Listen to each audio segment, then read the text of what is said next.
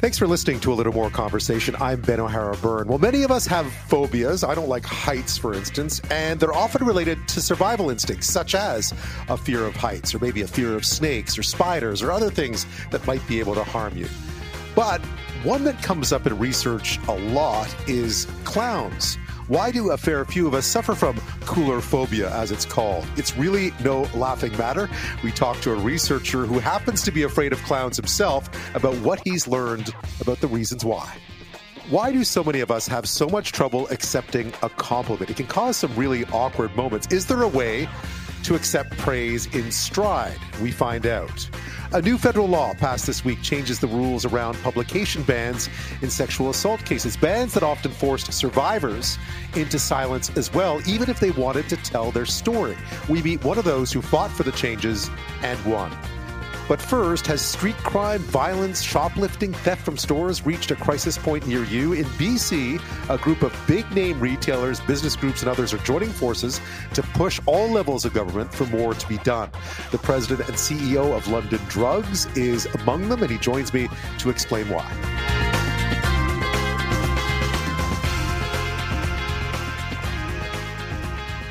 First up, I'm not sure what it's like in your community these days, but we have a pretty major retail theft problem going on where I am. For example, Vancouver police announced last week that a crackdown on violent and chronic shoplifters had ended in 258 arrests, 258, and the recovery of almost $57,000 in stolen goods. In Victoria, police recently made 20 arrests and recovered more than $25,000 in merchandise stolen from one retailer during a three day operation on one block in the downtown core of what is a relatively small city, one block. Now, often these are credited to organized theft rings, but it can become dangerous. Uh, back in May of 2021, for example, a loss prevention officer was stabbed trying to stop a suspected shoplifter at Canadian Tire, also in Victoria. So now a group of retailers in BC, but they uh, many of them are uh, CEOs and so on that have businesses right across the country or right across the West, including Lululemon, Mountain Equipment Co-op, Aritzia, 7-Eleven Canada, London Drugs, and others, as well as trade associations and community groups are coming together to demand a coordinated government response for repeat offenders, uh, it says, are behind this wave of theft, vandalism, and violent crime. The Save Our Streets Coalition says the need for immediate action is, quote, critical to meet threats to staff safety, rising security costs, and the community impact. London Drugs president and CEO and SOS founding member Clinton Mahlman had this to say. I bumped into a tourist from Britain, and his exact words were, Oh my God, what is going on with Canada? I always thought it was this wonderfully safe place. And they left. I bumped into a group from Norway, and they couldn't believe what they saw. And they were shocked at Canada. This is happening in Canada, this beacon of social justice around the world. Right. So we know a bit about the impact. I'm sure you may have seen it even firsthand. I see it all the time here. People kind of storming into places and just stealing stuff brazenly without worrying a bit about what the consequences might be. Uh, so Clint Mahlman, president and CEO of London Drugs, joins me now with more on this. Thank you so much for your time tonight. Thank you very much, Ben it's not often we see so many people from from the business community step up and talk about something that is a societal issue, a, a, multifaceted societal issue. But clearly, there's there's alarm here. What what would you like people to know about where companies such as yours are at with this situation right now? Well, I think what we see is that the ongoing escalation in crime and violence in our communities, and specifically the violence against uh, employees, against customers, uh, the vandalism, and certainly the theft, and the cost that that is causing customers to bear has reached a crisis point. And uh, many of us behind the scenes for many, many years, long before COVID, have been trying to educate governments that action was going to be needed or we are going to reach a crisis point like what we're starting to see play out in areas like San Francisco, Portland, and certainly Seattle out in the West. Uh, where literally retail is leaving a desert and the downtowns are really becoming um, a place nobody wants to go. And this isn't just a big city issue. We see it in small towns and cities throughout the West. What what impact has it had on an on a company such as London Drugs? I mean, I'm familiar with your with your outlets in downtown Vancouver and downtown Victoria and other parts. I mean, you're as far east as Winnipeg. Uh, how are you seeing this on the ground? Because you have some pretty vivid examples of the kind of impact it's having on the company and specifically on your frontline employees. Yeah, and that's right. That's that's our number one concern is the impact on our employees. Uh, they're suffering acts of violence. They're suffering acts um, just there are vile behavior towards them, often innocently. They may just be in approaching a customer uh, to see if they need help and um, uh, weapons are drawn on them or they're hit, and spat on, needles, um, all those, that type of behavior. And often it's because of someone in the act of or trying to commit crime. And please understand that we spend an inordinate amount of resources trying to uh, train our people for nonviolent uh, de-escalation techniques. We teach them verbal de-escalation techniques. We have some very sophisticated loss prevention uh, systems to ensure that our employees and customers are safe.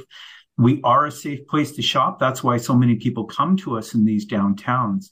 But we constantly hear that people are just becoming uncomfortable on their own streets. Yeah, you you had an example about stab vests, which I don't think people yeah. would often associate with people who work in an, in in a in a place like like a like a pharmacy. In the past, I mean, you're much you're more than you're bigger than a pharmacy, but still, I mean, in in that kind of environment, we wouldn't expect employees to need that kind of protection. Absolutely, and I think that that if nothing impresses upon governments the need to act, that I never thought in my career that I'd have to be authorizing purchase orders for stab vests for some of our people uh, to protect themselves from this level of violence at the front of the stores. But sadly, that's what it's become to. And we're not alone. We know that many other retailers have had to equip, for example, their loss prevention people with this. And I think what's so frustrating and frankly demeaning to service industry employees, because it's not unique just to retail, is the fact that they see these same people in committing the same acts of violence and theft repeatedly. And quite frankly, our loss prevention people tell us that when they do catch these people, the language is things like, look, that there's no consequences. I'll be back stealing from you or someone else within an hour or two. And the police have many examples of that in their different projects. And so for us, the police have been fantastic throughout the West in every community. They're doing whatever they can. I sense that they're frustrated, but that's best for them to answer.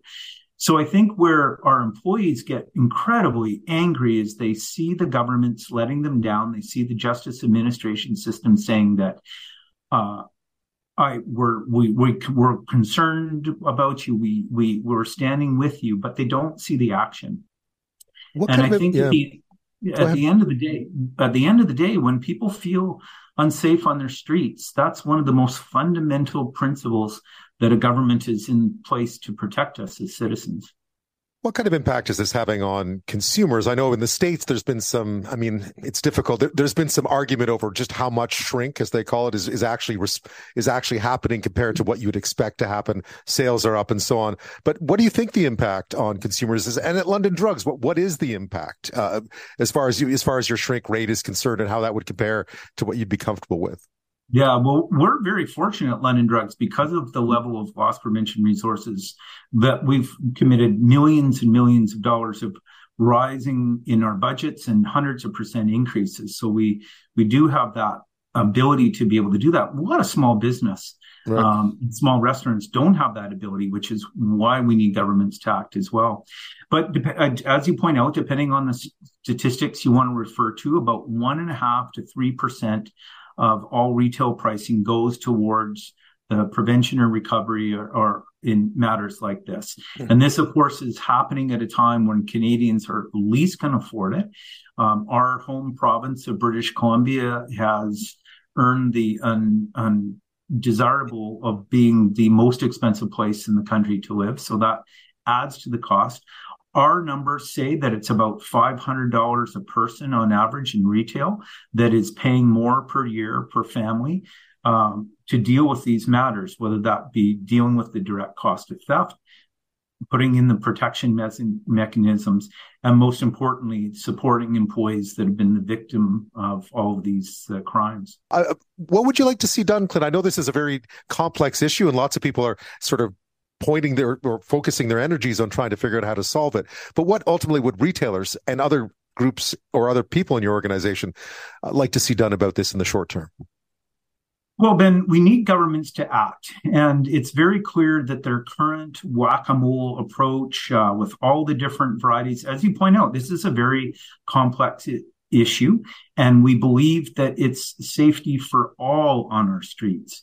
Uh, for example, we know that organized retail crime has come in and co opted many of the people that are disadvantaged in the streets and and causing them to commit crimes on their behalf. So that's just one example of of how this um, singular approach. So we're acting, asking governments to act in a coordinated way to stop blaming each other, uh, regardless of the level of government, and to work together. We know they can do it.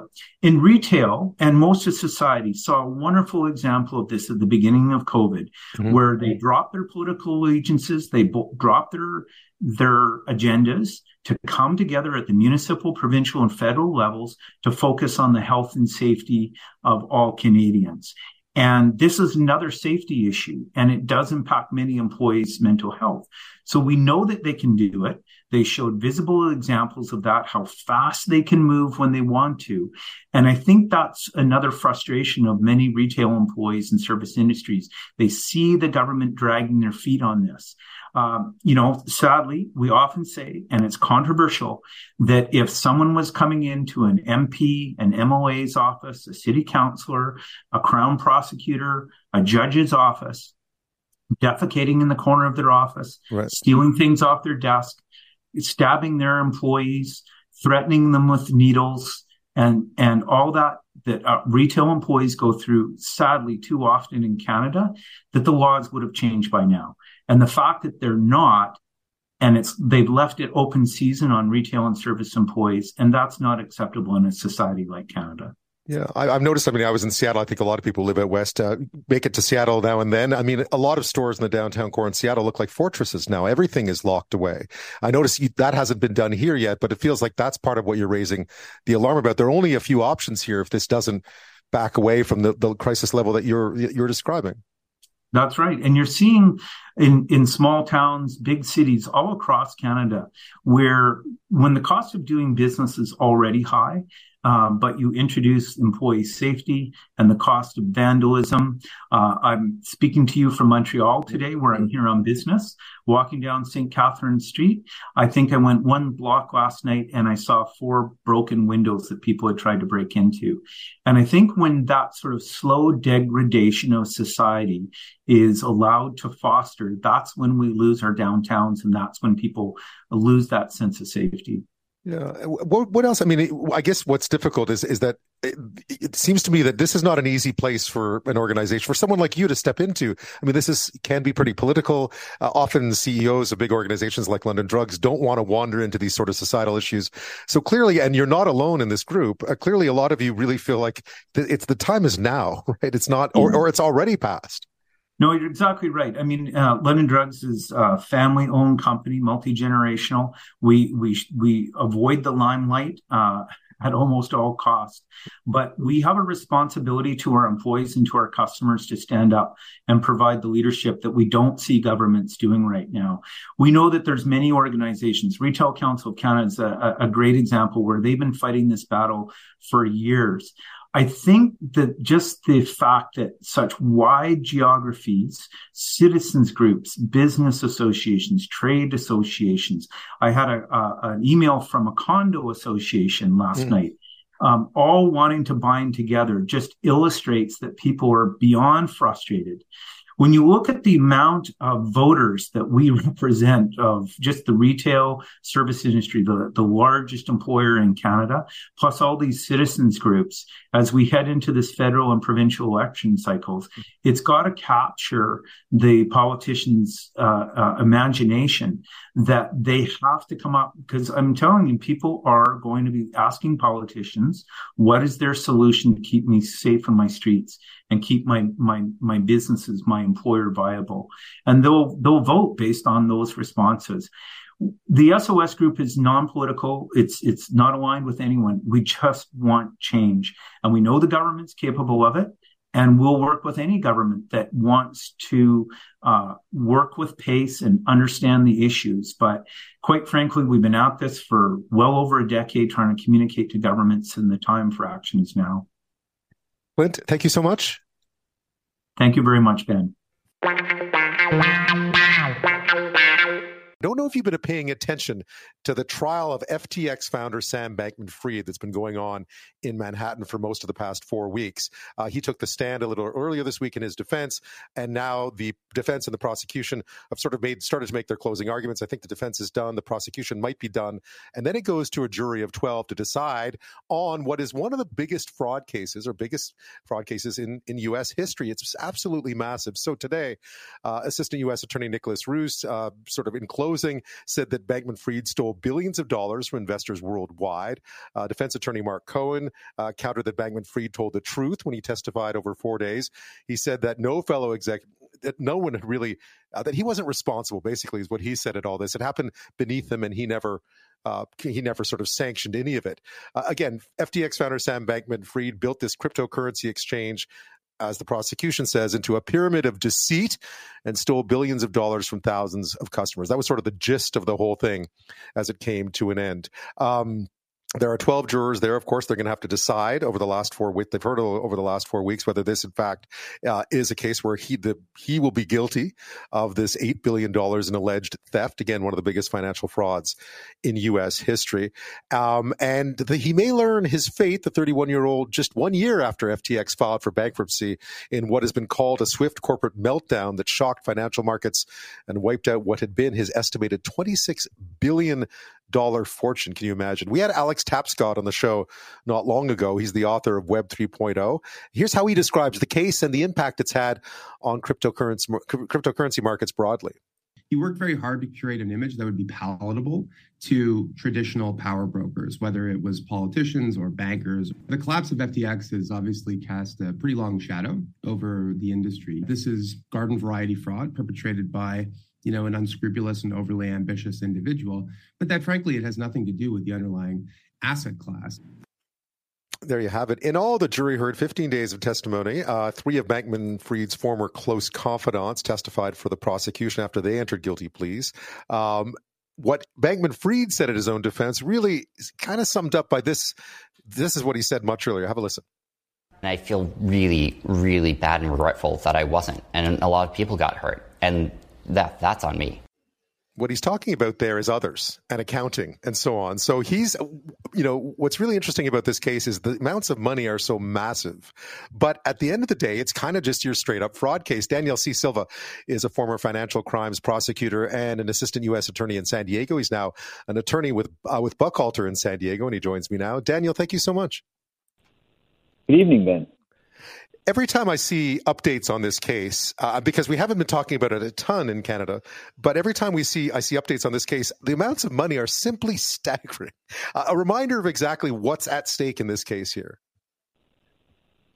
If you recall back a couple of years ago, as unpleasant as it may be, in the depths of COVID, you know the United States gave trillions of dollars to its citizens to make it through, and what seems to have happened is many people invested in cryptocurrency and one of the biggest exchanges, one of the biggest companies where you could convert US dollars or any real currency to other cryptocurrencies was FTX.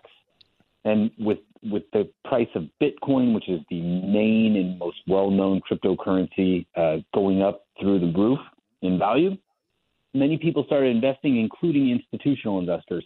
And FTX was really considered the preeminent, at least in the United States, um, cryptocurrency trading platform and an exchange platform. And as you mentioned, Sam Bankman-Fried was the CEO. His value was tens of billions of dollars. The company, some were projecting it uh, to be a trillion dollar company. It was going to be a revolutionary company.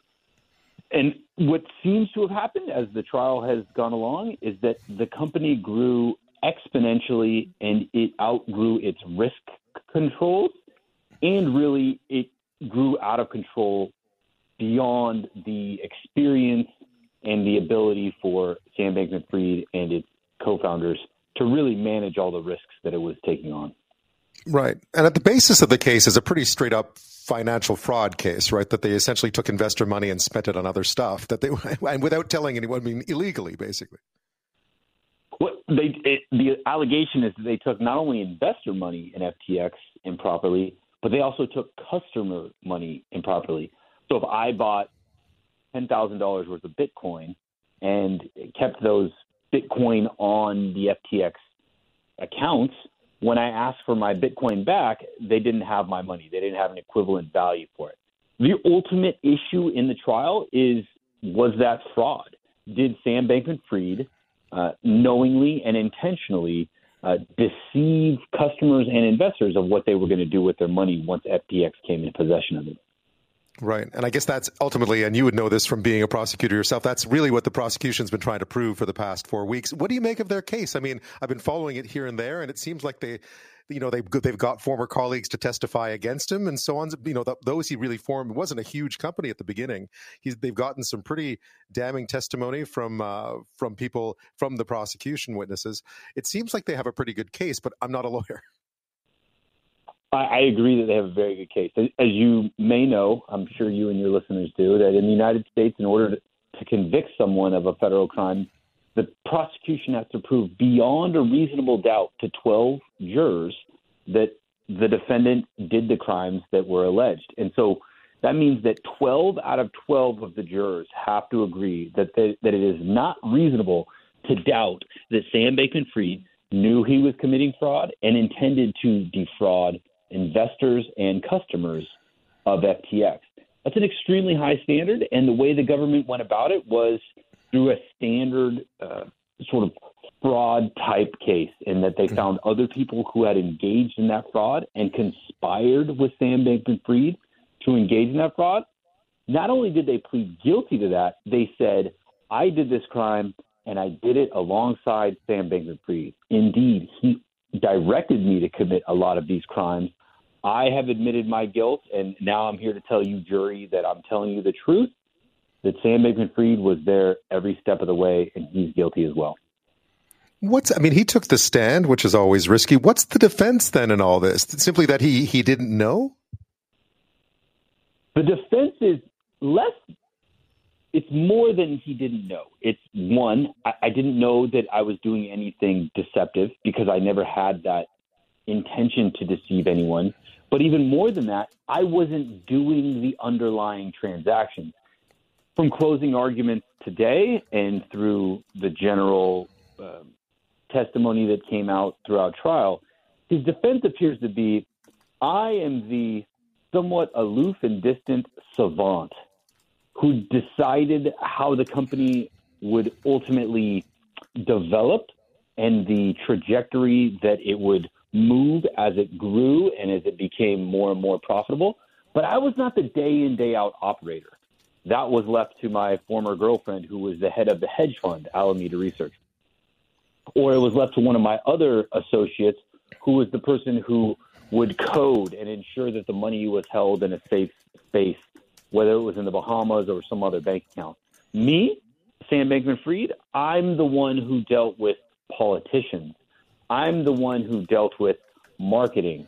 I'm the one who dealt with business partners or investors to get more money in. What happened once we got that money? I'm not really sure. Go ask the other people who pled guilty. That is the general uh, argument that he made and that the jury is going to ultimately have to accept or reject. Right. I thought they all lived together though. like I thought this was a very tight knit group. If I if I've watched the coverage properly, I mean these people were this was not your standard, you know, Fortune 500 7 billion employee kind of company. This was like a small group of people. That's right. And that's exactly one of the reasons why I think the implosion was so dramatic. Is that the company was very young. It was a couple years old.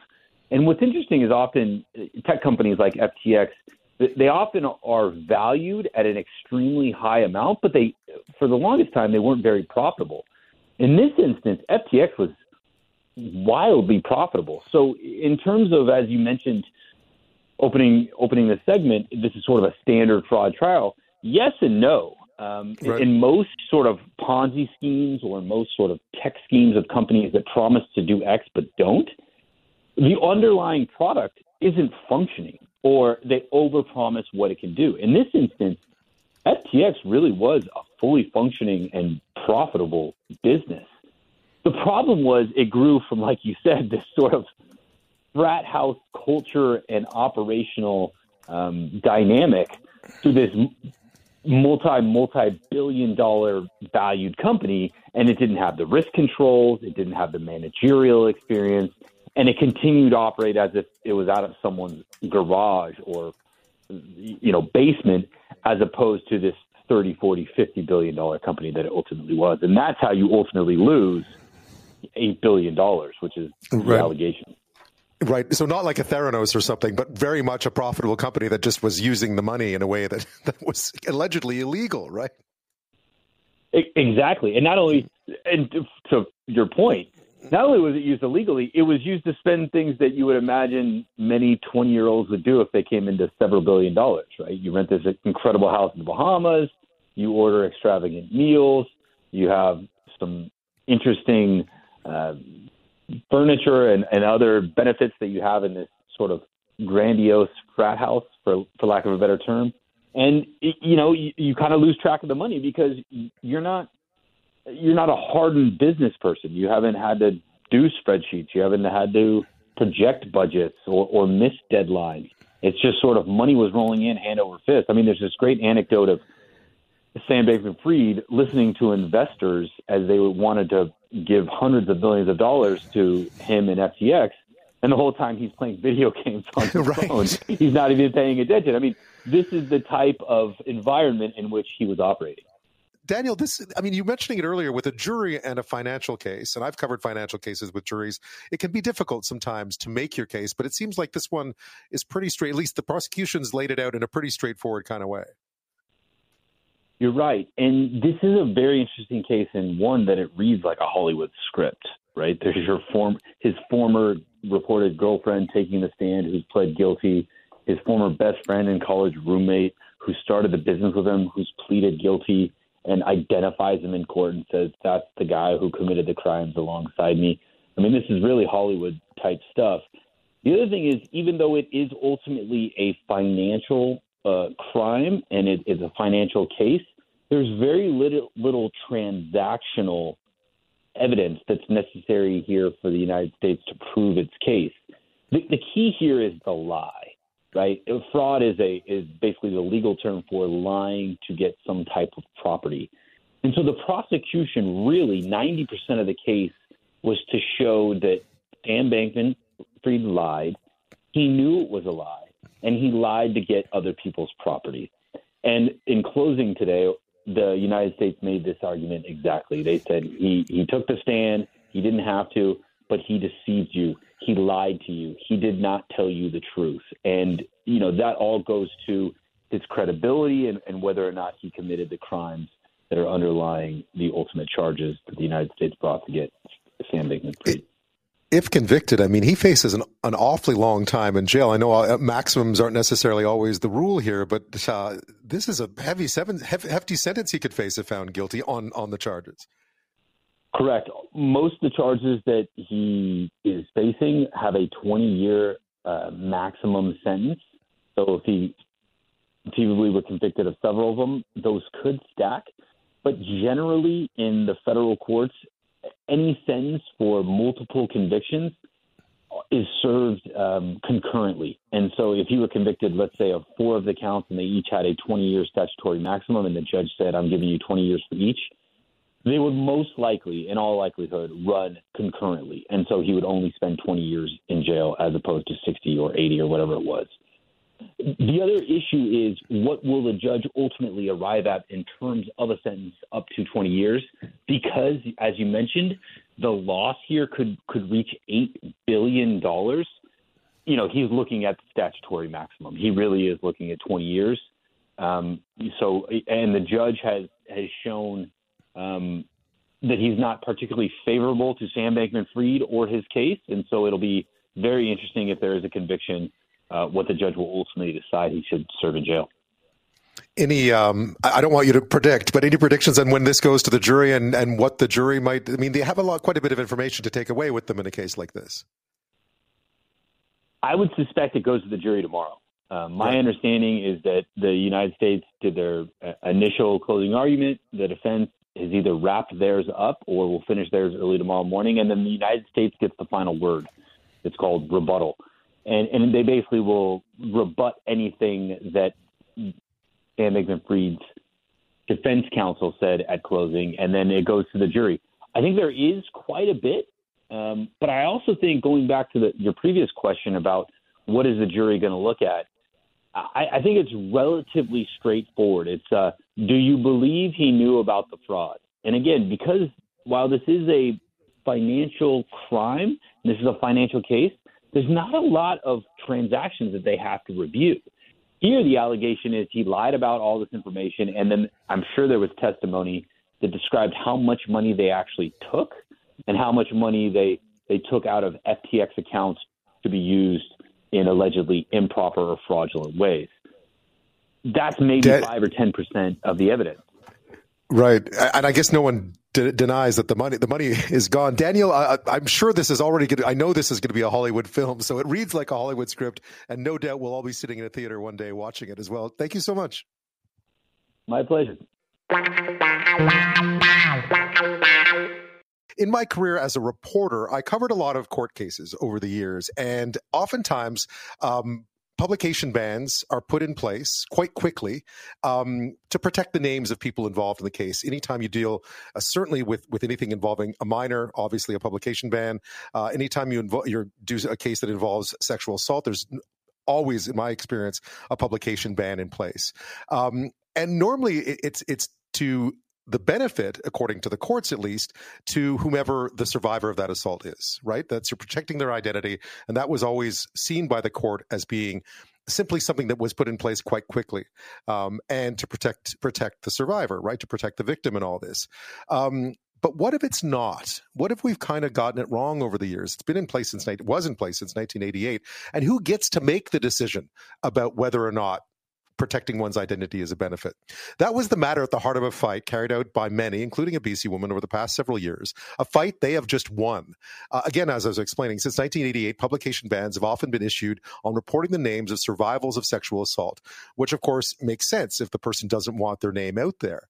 But often those decisions were made by the courts with no consultation with the victim of the crime themselves. In, in, other words, kind of forcing their silence in all of this.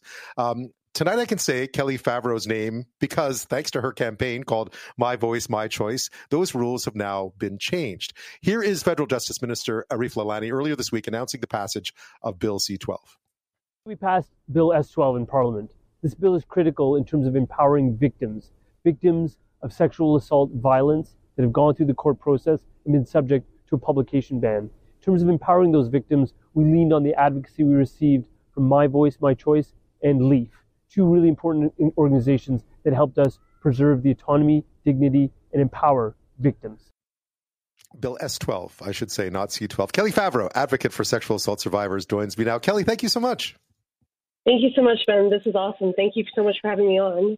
Indeed, this was a hard fought win for you. And I, will tell you, as a reporter, I, I, don't think I ever thought much about the publication bans. I simply thought, okay, well, everyone's going to agree to this. I don't think I ever realized that no one, no survivor was ever consulted about these and how restrictive they could be for a very long time. You you fought to have this ban lifted, and then and, and then ran into a lot of bureaucracy around this, right? Yeah, it was. I mean, it was a pretty long battle. I mean, I was I was sexually assaulted in uh, September of 2015 by somebody I was casually dating, um, and I, I stress the casual part because there's no way that him and I could have ever been linked together.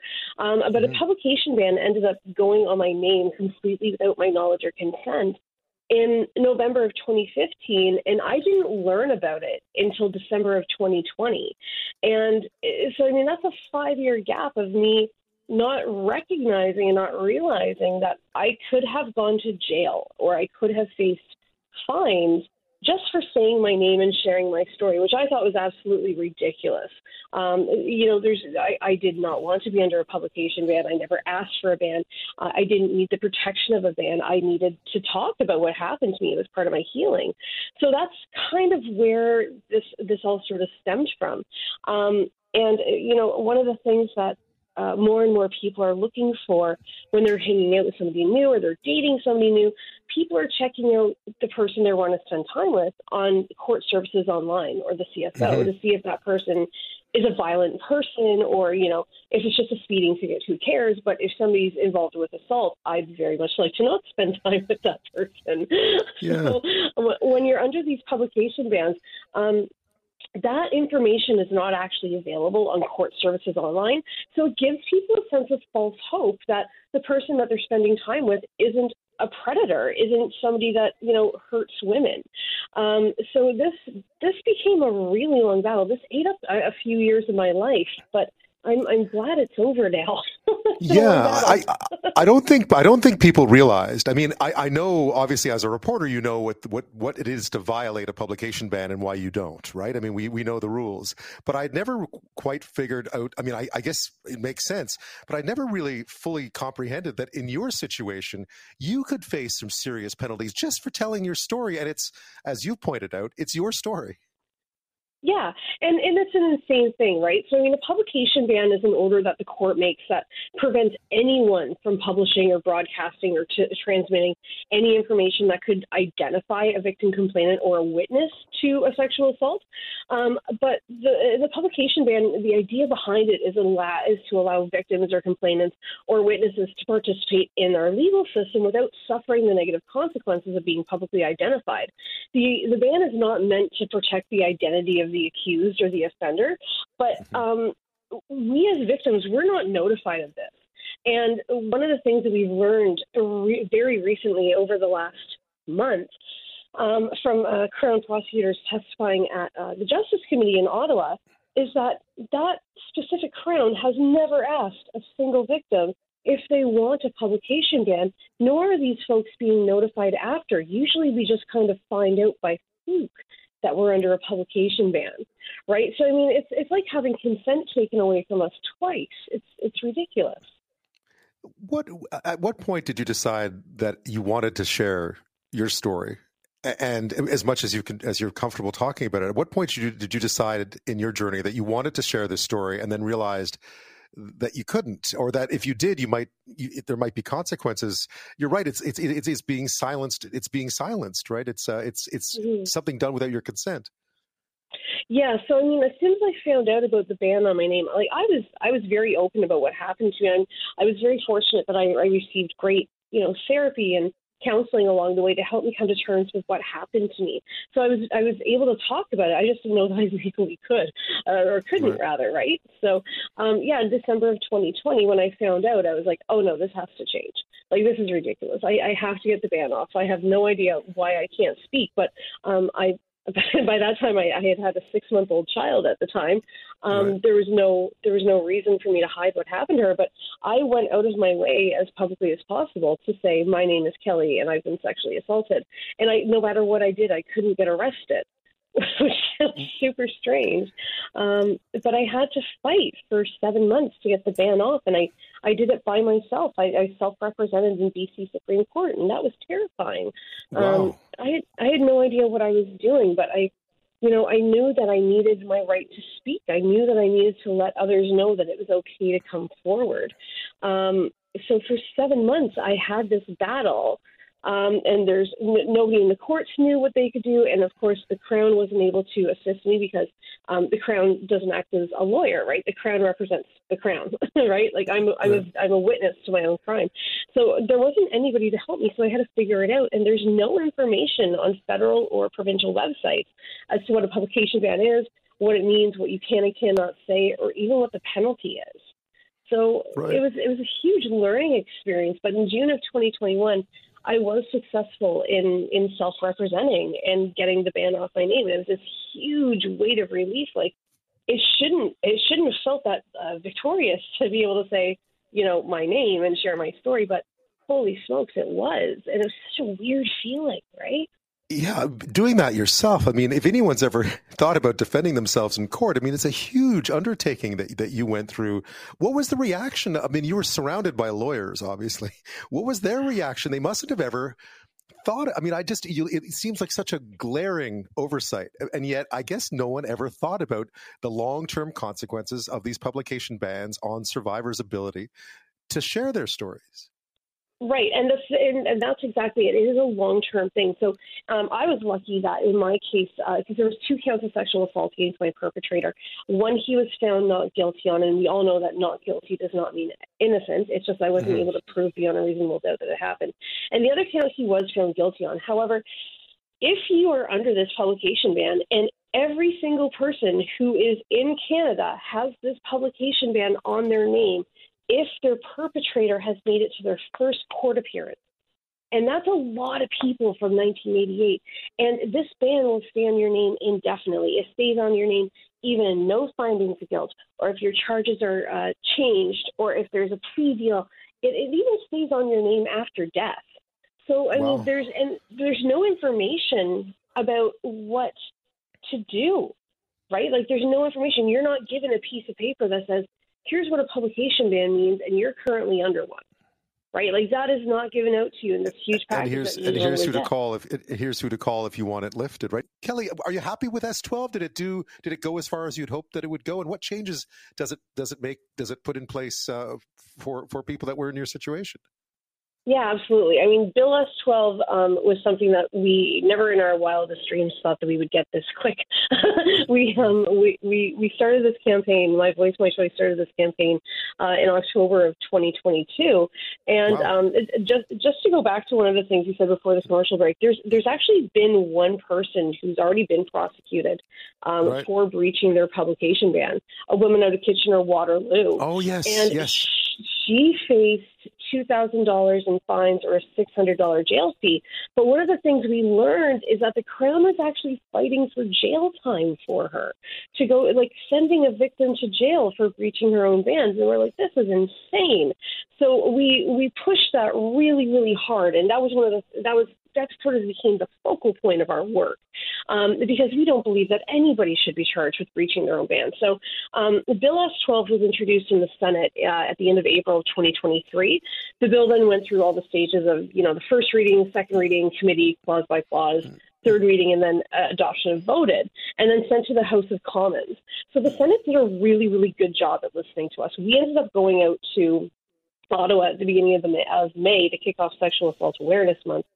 There was eight of us from My Voice, My Choice. We had 16 meetings with parliamentarians over four days, and we were we were slammed busy. But everyone listened to us.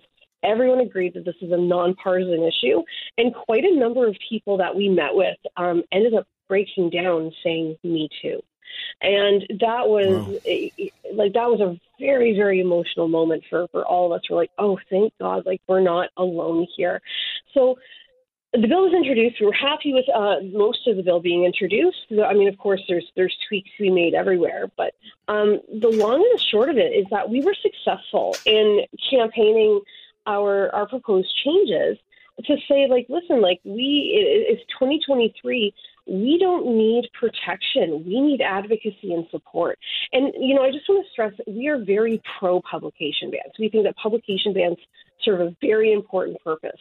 Um, the our issue with them is we just want a choice in the application of them, and we yeah. want we want an opportunity to say, hey, we don't want this.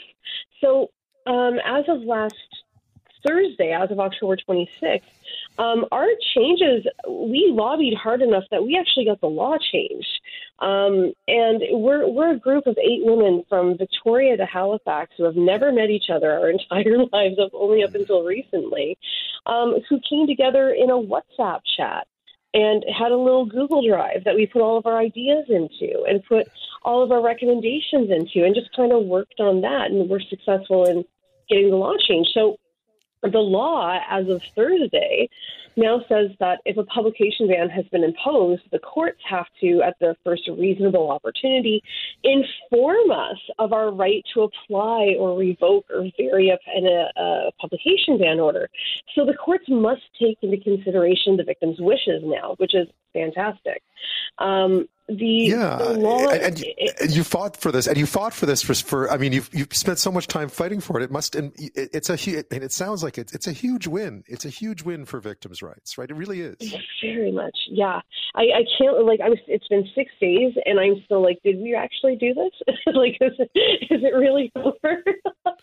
like yeah. we we were very very successful, and we were very very lucky. But we had really good uh, parliamentarians from across all party lines fighting on our side. I mean, the NDP gave us massive support. The Liberals gave us massive support. The Conservatives gave us massive support. The Greens and the Bloc were on our side too. Um, we had this event in May that was hosted um, by the NDP in Ottawa. And the Attorney General at the time, David Lametti, showed up just to listen to what we had to say. And yeah. it, it's a little intimidating when you're looking around the room and you're like, oh my God, is that the Attorney General that's here? yeah, for something that started on a WhatsApp chat. No, I mean, uh, Kelly, we, I, I, thank you so much for sharing your story with me, and congratulations on fighting. Sometimes when you're on the side of right, you win.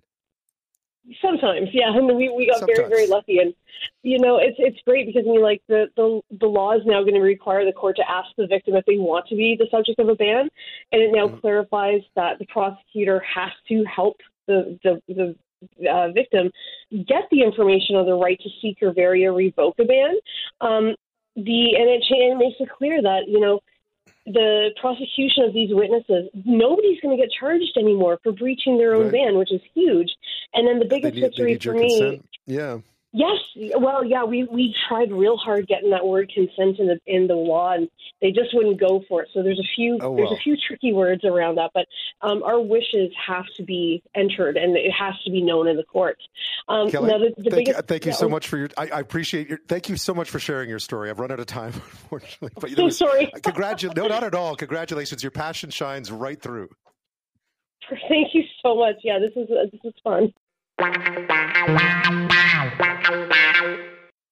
For six decades, the CPP has been the bedrock of a secure and dignified retirement for Canadians, very much including the people of Alberta. I have heard the concerns of many Canadians, including many Albertans, about the government of Alberta's proposal to withdraw Albertans from the CPP Chrystia Freeland there, of course, the Deputy Prime Minister and the Finance Minister, talking about this plan that's been out there for a little bit now uh, that would see Alberta withdraw from the Canada Pension Plan and set off on its own in what would be called, I suppose, an Alberta Pension Plan, an APP. A lot of the controversy here is surrounding an independent report they had commissioned uh, by TELUS Health that, uh, that says that Alberta's owed about $334 billion if it leaves the plan to set up its new one. The issue with that is that represents more than half of the CPP's assets. So you can imagine if, if in a divorce, one province walks away with more than half the assets. The rest are going to be in a bit of trouble. Uh, economists, others out there, we've spoken to them on the show, have said the far the number is far less, likely in line with Alberta's representation, about 15% of the population. So 15% of uh, those more than, well, nearly $700 billion in assets, right?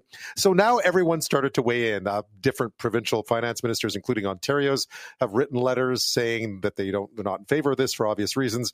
Uh, the prime minister got involved. Now Chrystia Freeland's gotten involved. So it's shaping up to be one of those Alberta versus Ottawa battles. But it might be slightly different this time around because Chrystia Freeland will meet with the other finance ministers on Friday. They're having a Zoom call, I think, to talk about this. And now she sent this letter um, to uh, the province of Alberta, essentially outlining outlining what she just said uh, there. That you know the CPP has been vastly successful over the past sixty years. Lots of people rely on it. That leaving it would be risky. It also leaves the rest of the country in a lurch, and you're not going to get the three hundred thirty four billion dollars anyway. There's lots of dispute about what exactly this all means. Um, one of them is that number, right? It's that number, the three hundred thirty four billion dollar number. Here's what Danielle Smith had to say about this last week. We've asked the federal government to give us their interpretation. They've declined. We've asked the CPP Investment Board to give us their interpretation. They've declined. So maybe the next step is to go to court to see if the court supports our interpretation. But I, I think we need to have that, that number figured out. Yeah, one of the problems here is that a lot of this is in the federal ballpark. Like it's in their court, right? And, and, I don't mean their their court of law. It's up to them to decide. So they don't really have to lay out a number until the province says it's going to go. But once you decide you're going to go, well, you better know the number before you do that, right? So we thought for tonight on Journalism Corner, when we talked to a journalist who's doing interesting stuff, we would welcome uh, 630 CHED's uh, at midday on 630 CHED with Courtney Theriault's host, obviously, Courtney Theriault. Courtney, thank you. Congratulations on the job. No, thank, no, thank you. Yeah, no, I guess it is convenient that I wound up with a show that has my name on it. So it is indeed. It is indeed. Um, you know, Alberta's always the center of so much interesting stuff, and this one has been particularly interesting because we were covering this a while back. I worked briefly at a pension fund, I should mention. So right away, I thought this is a really interesting story, and then I waited and watched as sort of the rest of the country didn't wake up to it, and then boom, the wave, the wave of sort of opposition. What's the reaction been like in Alberta to all of this? To sort of, you know, I know Alberta versus, you know, Edmonton versus Ottawa is a pretty common battle, but this is sort of Edmonton versus just about everybody else. Yeah, well, I mean, you know, it's not surprising to see Alberta and Ottawa go toe to toe. I mean, it's uh, kind of the longest uh, lasting sibling rivalry in Canada, though who's Jen and who's Marsha, I think, is obviously up for debate uh, to who you talk to. But, uh, you know, it's not just an Edmonton thing in terms of the split that we've seen here, right? Because, uh, you know, certainly you can uh, read what's being spoken on social media, and this one is a topic that certainly gets tongues wagging but uh, to date, we've had only about one poll that really kind of put things into perspective and I think does, at least on the surface, capture what I think the mood in the room is, which is uh, this was one that was done by Abacus a couple weeks ago that found uh, 52% of Albertans were steadfastly against the idea of pulling out of the CPP compared to just 19% who were in favor of it. And uh, not surprisingly, those numbers found that uh, it was the younger population that uh, was was more in tune with what the government was proposing here in the province because obviously they're a little bit further away. The the risk level for them isn't quite as substantial when you know you're a few years away for some voters here, uh, a few years away from being able to collect that first pension check. And I think that's representative of what we've seen. Uh, certainly, you know, again, like I said, if you go on X or Twitter or whatever we're calling it these days, uh, you're going to see people adamantly saying that no, there, there are 75% of Albertans who are on board with this. And I mean, at the end of the day, we've all we've got our polls, all we've got are these these these Twitter comments, and until we potentially see a referendum, and that's another question entirely. Yeah. Until we see a potential referendum, we don't firmly know how Albertans feel about this. Yeah, I, I, mean, if I recall, it was wasn't really mentioned during the election campaign, wasn't it? That all of a sudden, mm-hmm. here it is. I know it's been talked about in certain circles for a long time, uh, but yeah, it wasn't well, mentioned. So it felt like it was a bit sprung on Albertans too. Yeah, well, it's interesting, right? Because a large part of the UCP campaign when they were running in, in 2019 and again in 2023 was they harkened back to 2015 when the NDP, uh, after victory then, uh, they brought in a provincial carbon tax. And the argument was, well, you guys didn't run on that. And here we are in 2023. And this was a question that we put to Premier Danielle Smith during the election campaign because this has been something that she's mused about personally for years. And it's something that was part of a previous report called the Fair Panel, a Fair Deal panel that the province had put together under Jason Kenney, then the Premier. And uh, so basically, this was one that uh, had been kind of bubbling under the surface. And when she was asked about it on the campaign trail, she said flat out, no, we are not campaigning on this. And then here we are, as soon as we are back in session, one the conversation and the engagement about an APP is front and center, and it seems like something that the government, uh, regardless of the engagement that is left to be done with Albertans, the government seems to have made up its mind that it is going to go forward with a referendum on this. As I said, there's there's even going to be legislation forthcoming here in the next day or two that uh, essentially puts that into law. So not the the law right. that this would be uh, a thing that we would go ahead with the APP, but would basically set up the parameters for that referendum. For referendum. But Courtney, I thought you were having public consultations about this first to decide whether it was worth it or not. I grew up in Quebec. I can tell you how expensive and divisive a referendum can be. Uh, you know, I thought they were having public consultations to see if anybody actually wanted this. I know the premier does. She's she's unequivocal about it. Uh, but but I thought I thought the people were going to have their say in all this.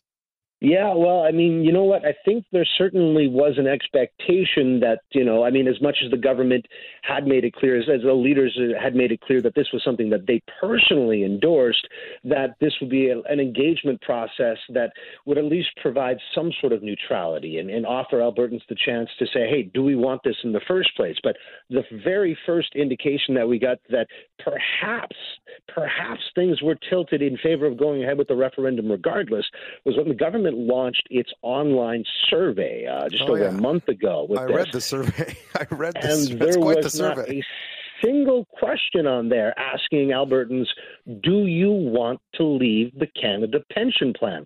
The entirety of the survey worked under the premise of when we leave yeah. the CPP, how do you want to invest the money? Uh, who do you want to have control of the money? At no point in this survey was the question posed if Albertans want to do that in the first place. And the engagement process has just been fraught with issues. Uh, former Finance Minister Jim Dinning, uh, who held the uh, purse strings under Ralph Klein, uh, he's the one who's heading this panel of engagement, these, these five telephone town halls that are happening in different parts of the province. And a lot of his messaging that he's giving out during these town halls is counter to the message that the province is trying to convey. He came out during the first town hall and said, Yeah, absolutely, there is going to be a referendum. It's going right. to happen. It's what the government wants. Whereas Danielle Smith and the, and the rest of the government have at least pretended to keep their cards a little closer to their chest, suggesting that it would ultimately be up to the will of Albertans. So uh, it definitely seems like uh, the decision has already been made, uh, even before you know the, the we're out of the gates on this engagement process. Home heating oil is more expensive than other forms of heat, and home heating oil is disproportionately relied upon by lower income Canadians in rural areas across the country who need more support. That's what we're doing, and that is absolutely something I am going to continue to stand for unequivocally, while Mr. Poilievre has no plan to fight climate change and therefore no plan for the economy. Let's make a deal. Let's pause the carbon tax on all home heating until Canadians go to the polls there you have it from the House of Commons today of obviously the Prime Minister and the Leader of the Opposition talking carbon tax today. You'll remember, because I'm sure you've heard about it, that last week or slightly, slightly longer than that, feels like a while now, that uh, the Liberals decided to pause, and institute a three year carve out on home heating oil, the carbon tax on home heating oil in, uh, which for all Canadians, but it mostly only impacts Atlantic Canada, where the vast majority of people who heat with oil live. Now, there was a reason for it. The carbon tax came in all at once in, in, in provinces in the east, and it had a huge impact on the cost of home heating oil, and it was untenable. So it was kind of the right move, uh, politically, obviously, but also financially uh, for the people in Atlantic Canada. But man, it was like throwing an interception. it was like throwing a big fat interception because everyone else who's been railing against the carbon tax stood up and said, "Well, wait a second. What do you mean the carbon tax makes something unaffordable? What about us?" And now we've been seeing the fallout. Courtney Theriault is the host of Edmonton's Midday on 6:30 CHED with Courtney Theriault. Alberta's been the epicenter of this for a long time. What was the reaction there when this when this came out? Because obviously now you have kind of unanimous support for easing the carbon tax on natural gas heating, which most people in Alberta use, obviously. Yeah, I mean, you could almost see Premier Danielle Smith salivating uh, behind her eyes anyway when uh, yeah. when this came down, uh, because you know, I mean, it's been a good stretch for her with a couple of things. Obviously, we saw the Supreme Court uh, knock down parts of C69, the so-called No Pipeline Bill, as uh, it was referred to here in Alberta, uh, which basically said that the feds had kind of tapped in into uh, provincial jurisdiction and kind of treaded too far. And so this kind of feeds into that a little bit as well, right? The opportunity for Smith to uh, present a cogent and, uh, you know, arguably correct argument that uh, the province is getting shortchanged at the federal level. Um, now, this isn't a case like we saw in Saskatchewan, where Premier Scott Moe basically came out uh, with his fighting words saying that uh, yeah. the province, Sask Energy, they're not collecting any carbon tax January 1st if they don't get a carve out. It's a little bit different here in Alberta, though, because Whereas in Saskatchewan, it's a crown corporation. Alberta is still a private market, so they can't quite do that. But of course, that's not going to stop Danielle Smith from taking an opportunity to uh, basically say uh, that once again Ottawa's got it wrong and they've got to step up and stop treating us like uh, you know a, a stepchild here, right? Uh, yeah. she she went as far as to say that while she respected the Supreme Court's decision on the carbon tax, basically saying that the feds have the right to set that minimum price threshold, uh, she said that it conceivably could, and this is the one thing we've been waiting for, uh, the Sovereignty Act, which was her signature legislation that she uh, said she could use to target uh, legislation she didn't agree with Ottawa. She said that it could, in her mind, potentially be used here because this ruling, this carve out, seems to go against the spirit of what the Supreme Court ruled against. So again, this uh, giving her a lot of ammunition in this season. Yeah, I, I, love the Scott Moe one, of course, because Sask Energy is a crown corporation. It's actually by law it has to remit has to remit the carbon tax. So he basically said, "We're going to fight this." As as uh, as as someone put it today, I think it was Andrew Leach. We're going to fight this, and here's my guy. He's going to fight this for us. And uh, you think, wow. I mean, it's it, it's interesting if you look at it politically. And obviously, being I'm in BC, we have the own our, there's a carbon tax here that was put in place, the first one actually, uh, by a more conservative government many years ago. So it doesn't impact BC certainly doesn't impact Quebec that has its own carbon tax. Um, but everywhere else, it feels like this was one of those things the liberals did because they had to, because they didn't want to get swamped either politically or economically. I mean, it was fair to some extent for the Atlantic provinces, um, or for anyone who heats with home with with oil, Quebec and Ontario, a few as well. But it really feels like they've kind of undermined they've they've kind of under it's an undermining of their entire argument around this and i don't know how you how you can get away with that because people are already pointing out the contradictions. Even if the prime minister insists that there aren't any, and yeah. there won't be any more carve outs. Yeah, I mean, it feels like they've kind of kneecapped the carbon tax, and uh, you know, I've heard people essentially give last rites to the carbon tax this week. Uh, you know, in spite of the fact that uh, you know, Natural Resources Minister uh, Jonathan Wilkinson said that there would be no carve outs, and that's been echoed throughout the Liberal Party. I think at this point that people are just taking bets and are setting up office pools to determine what date that uh, they're going to change their mind and start doling out these additional carve outs because, as you mentioned, I mean, certainly it makes sense to to maintain politically the stronghold in Atlantic Canada, but obviously, I mean, whatever opportunity the Liberals have at uh, saving face in the next election, and certainly the polls would suggest that's a difficult thing to do, uh, would seem to come in the likes of uh, vote-rich Ontario and Quebec, where something like this, on the whole, uh, just isn't going to play well. And you want to talk about uh, strange bedfellows uh, with respect to this, and and what this carve out has done. Um, you know, I was thinking about Bill Murray in Ghostbusters when he, he goes into the mayor's office talking about mass hysteria and cats and dogs living together.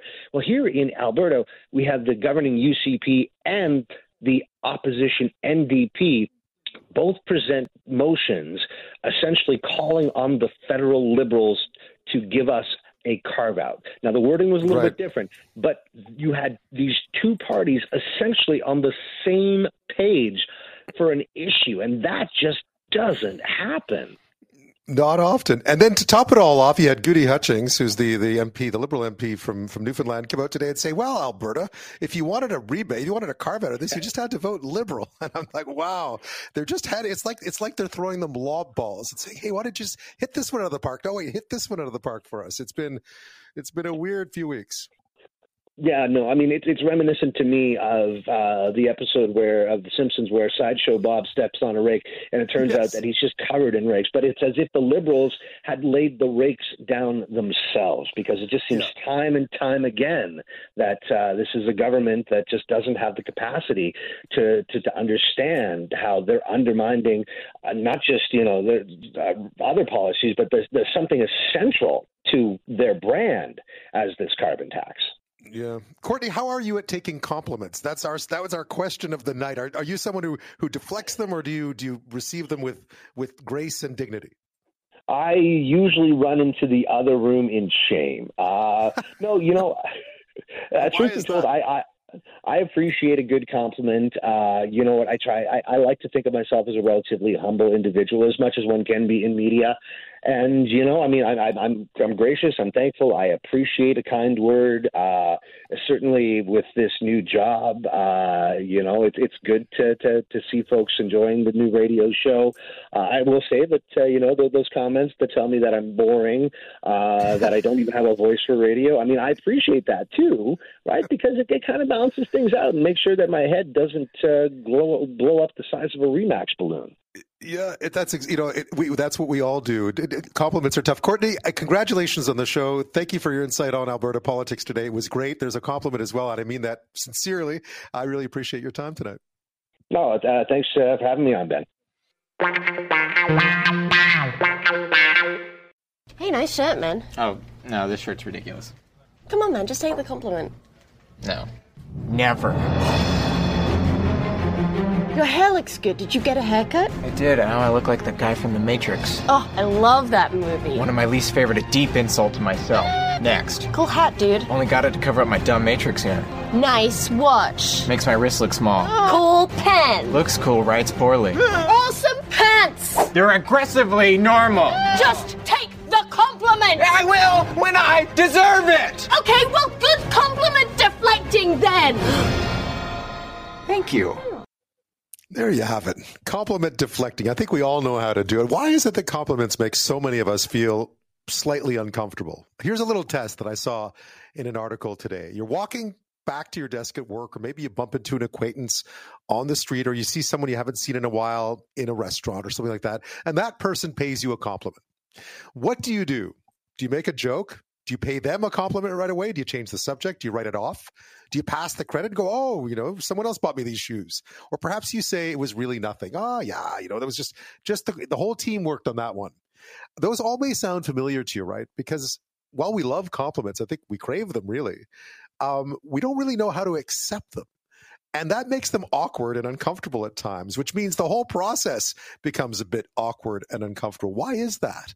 And what can you do to take a compliment in stride, not stumble over it? Let me know what you think. 1 399 9898 is the text line 1-877-399-9898 do you are you able to take a compliment in stride? If not why not?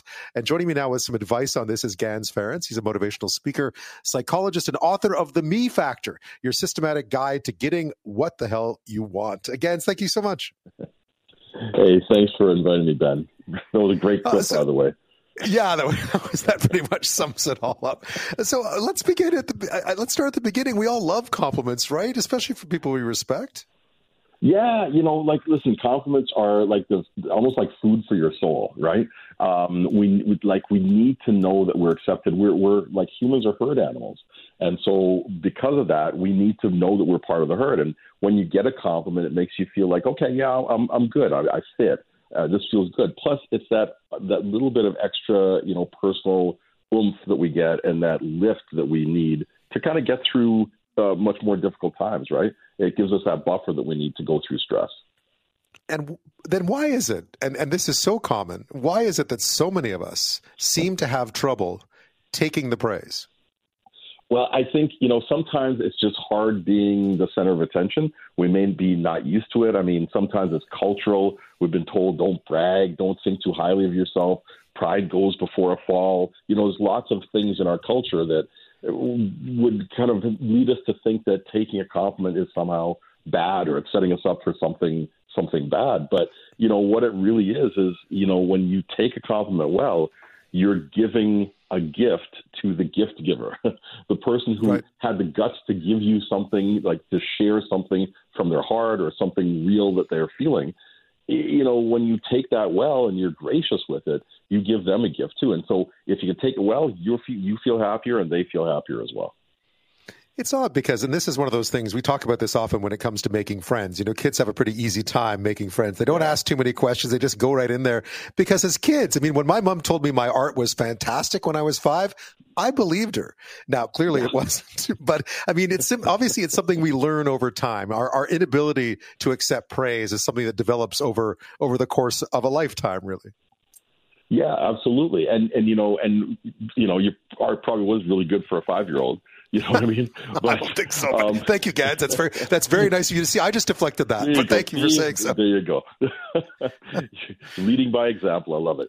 Um, Indeed. But yeah, yeah, we, we we get all these messages from wherever, like just society, media, church, family, culture.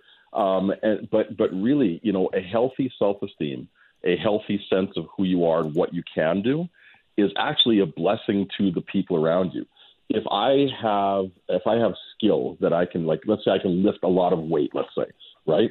And then somebody's trapped beneath something, but I don't believe that I can lift that, I'm not going to offer help. I'm not going to think that I'm good enough to be able to help somebody out when they really need help. But the same is true if we, you know, if we're kind or if we're smart or if we dress well or whatever, right? When we have a good, like reasonable and objective sense of who we are, and we can take the good with the bad it helps us to be able to offer more to the world around us. And it actually helps people to feel safe around us when they know that we are comfortable in our own skin. Um, you know, when when when they when people know that we're solid and we understand who we are, the good, the bad, and the ugly of who we are, but especially the good, it helps people feel safe around us and they they're attracted to us. Right. And I guess we all have areas that we feel we're competent in, right? And so someone, you know, there's always that person, oh, so and so knows everything about movies, let's ask them. And I guess in mm-hmm. some senses, that's a compliment that people find quite easy to take. I suppose sometimes when the compliments kind of come out of left field, it destabilizes us for a minute because we start to question, and you mentioned it earlier about the herd, we start to question, okay, who is this person? Why are they complimenting us? And, and, and you sort of find yourself on shaky ground. And I guess when you're destabilized, what you do is any of those things I was mentioning earlier to try to exactly. put yourself back on solid ground, deflect, and so on. Yeah, yeah, especially if, especially if the compliment kind of violates our own self-image, right?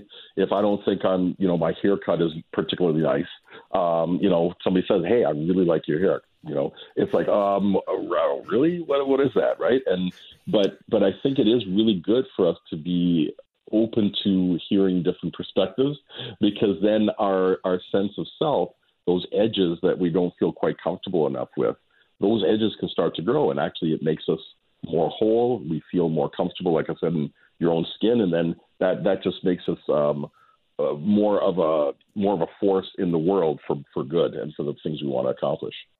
Yeah, I was reading that it's that as you and you pointed at it already that accepting a compliment is accepting someone else. It's their perspective, right? If someone says right. that's a great shirt, and you're like, I don't really like this shirt, but if they say that's a great looking shirt, it's their perspective, and and and to open yourself up to that to that different perspective, I suppose is is what you're supposed to do.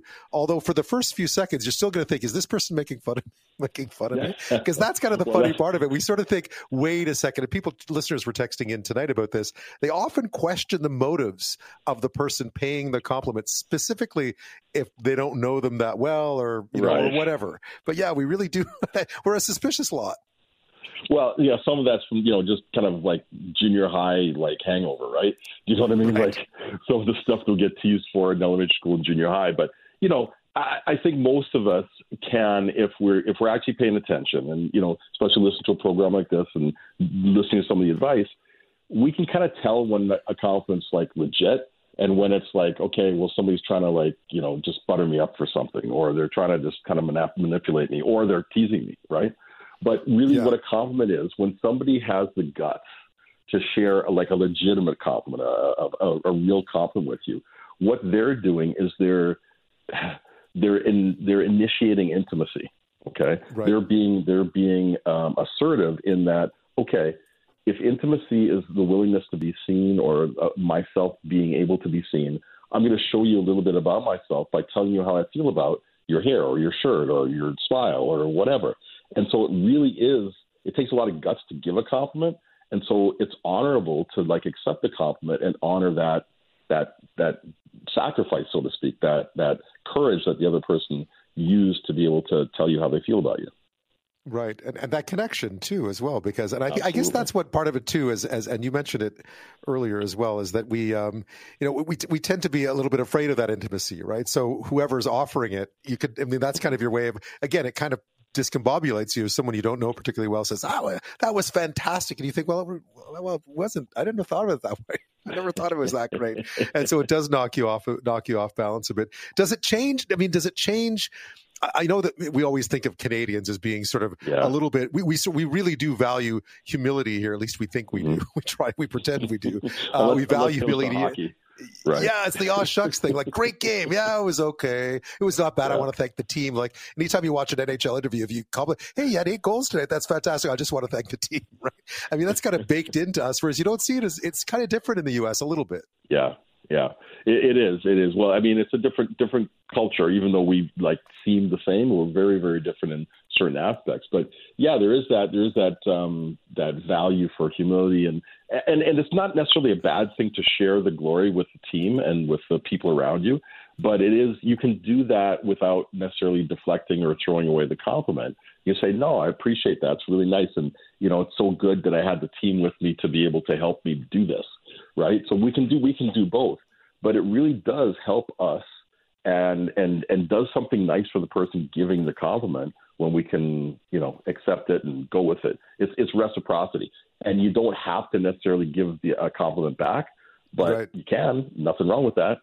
Ganz Ferrance is with us this half hour, motivational speaker, psychologist, author of The Me Factor. We're talking about compliments and why so many of us struggle to accept praise and how you can be better at it. Why it's such a good, oftentimes it's a compliment to take a compliment, right? Someone's offered their hand right. in friendship to you, or in they've offered their hand in praise, and you, and you're just meant to reach out and take it, I suppose. Uh, Ganz, how do you get better at it? Because I feel like, you know, clearly you're always going to be caught off guard a little bit. That moment, that mm-hmm. instant reaction that you have to someone paying you a compliment may, might never change.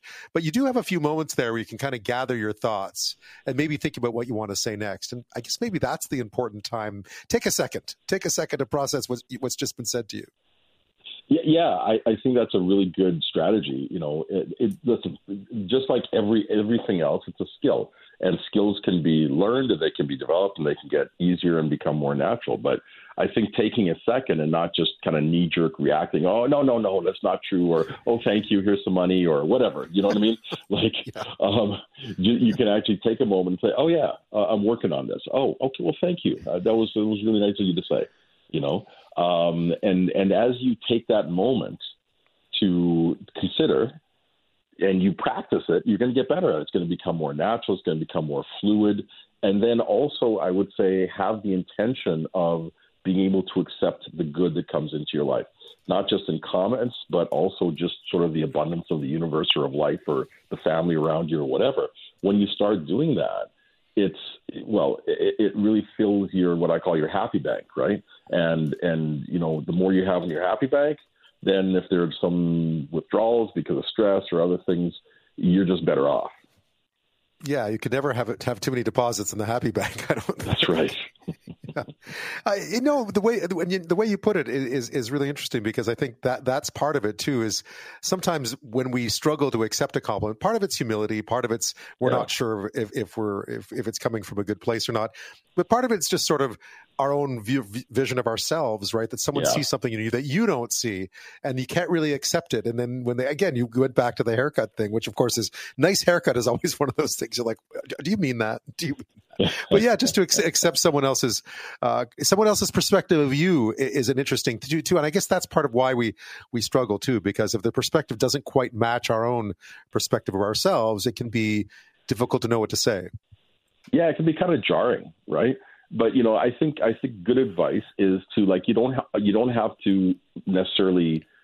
Um, I don't know if the right word is believe every compliment you get, especially if you don't think it's coming from the right place. But I don't think it's wrong to pay, take people at their word. If somebody says, "Hey, you know, you got a nice smile," I, you know, I kind of don't care why they said it. It's like, okay, well, I'm going to take that. It's like, thank you. Let's say, thanks for noticing, right? You know what I mean? Like, yeah. But but having that sense of healthy self esteem and giving giving the other person the benefit of the doubt and saying, okay, well, maybe they're for real. Even if they're not, it's nice to hear. I'm going to take it. Doesn't mean I have to give them money or you know, like join the cult or whatever, right? Yeah over the break, I was thinking about uh, about compliments and Leave It to Beaver, of course, where Eddie Haskell, the character, that sure is a nice dress you're wearing, Mrs. Cleaver. That sort of is is how we sometimes view compliments. You're like compliments, you're like, okay, what do you want, right? Yeah. And I guess that's that's that balance that we have to achieve between accepting kindness and also recognizing when it's not, when there are intentions there.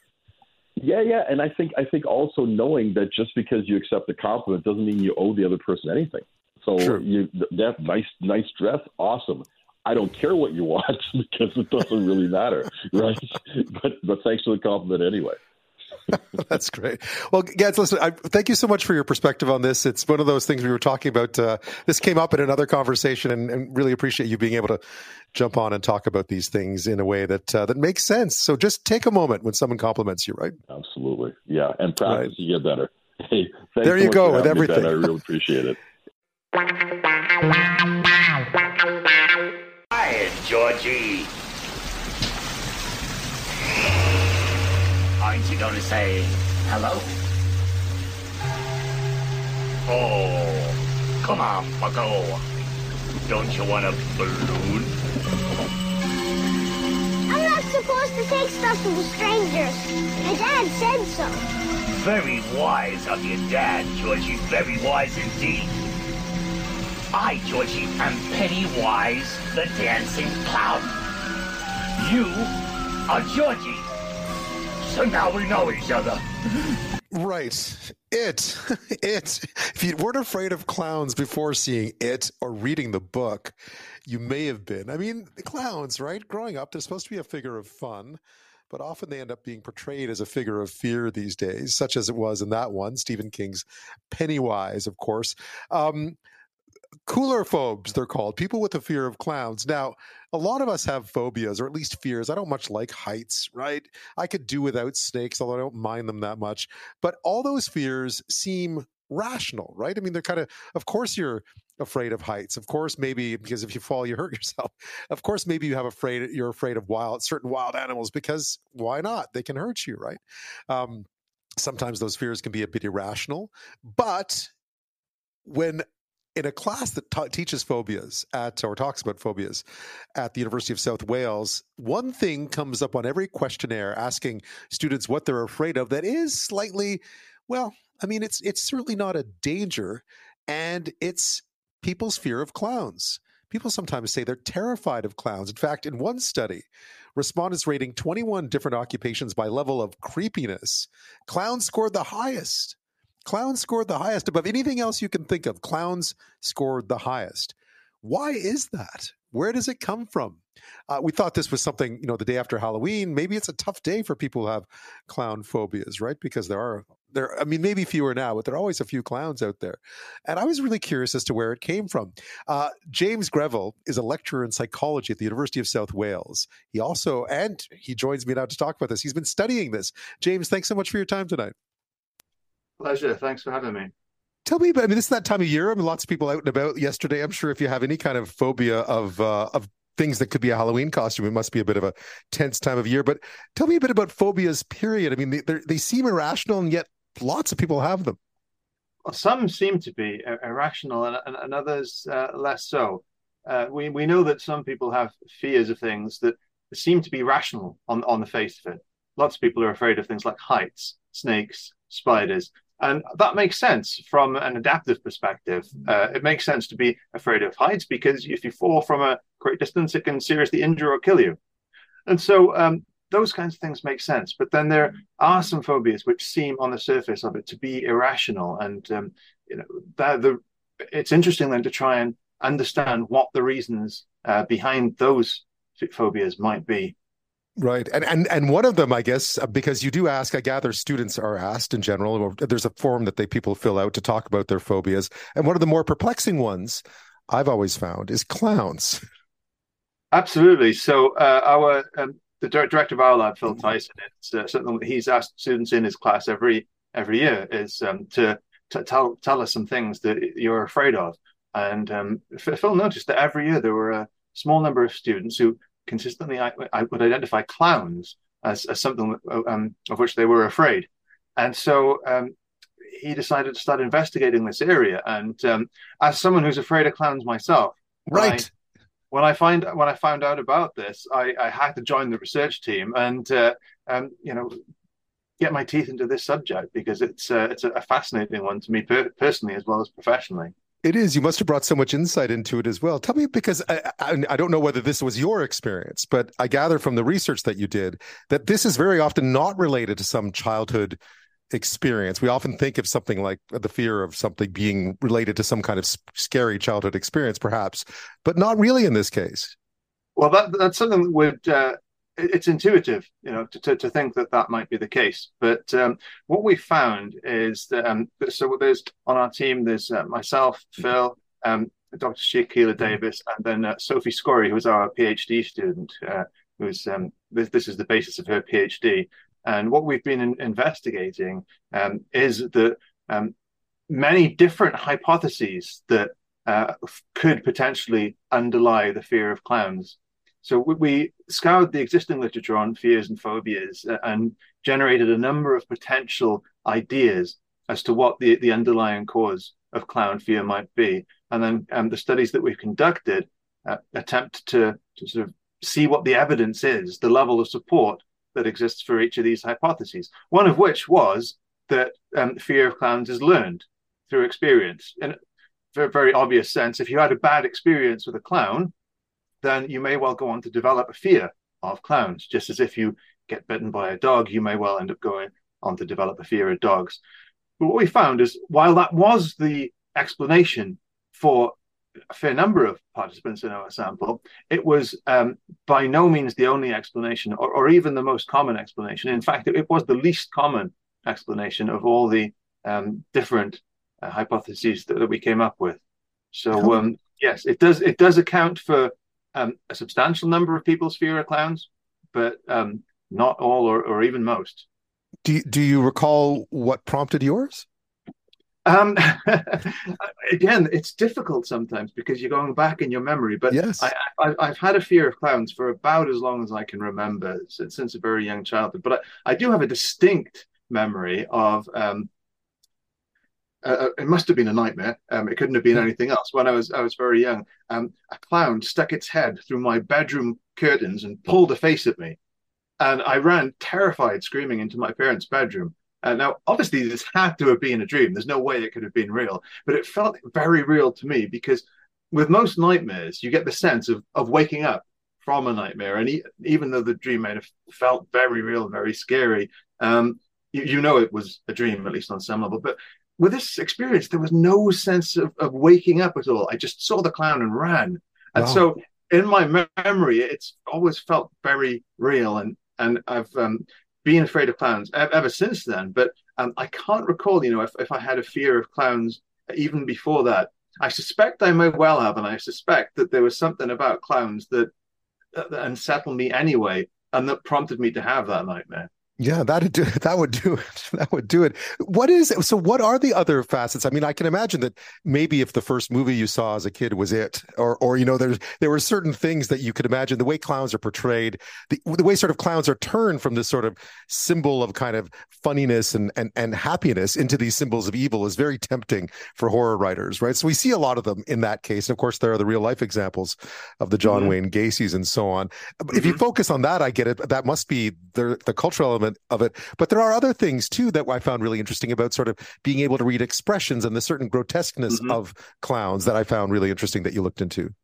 Yeah, yeah, that's right. So uh, we've obviously um, t- t- had a look at the the journey, the the evolution of, of the clown uh, from a, a, figure of fun to to um, you know, a figure of fear, and um, you know that that's a, that's an interesting uh, development in itself. And um, what we there's, a big uh, you know chicken and egg question there. Mm.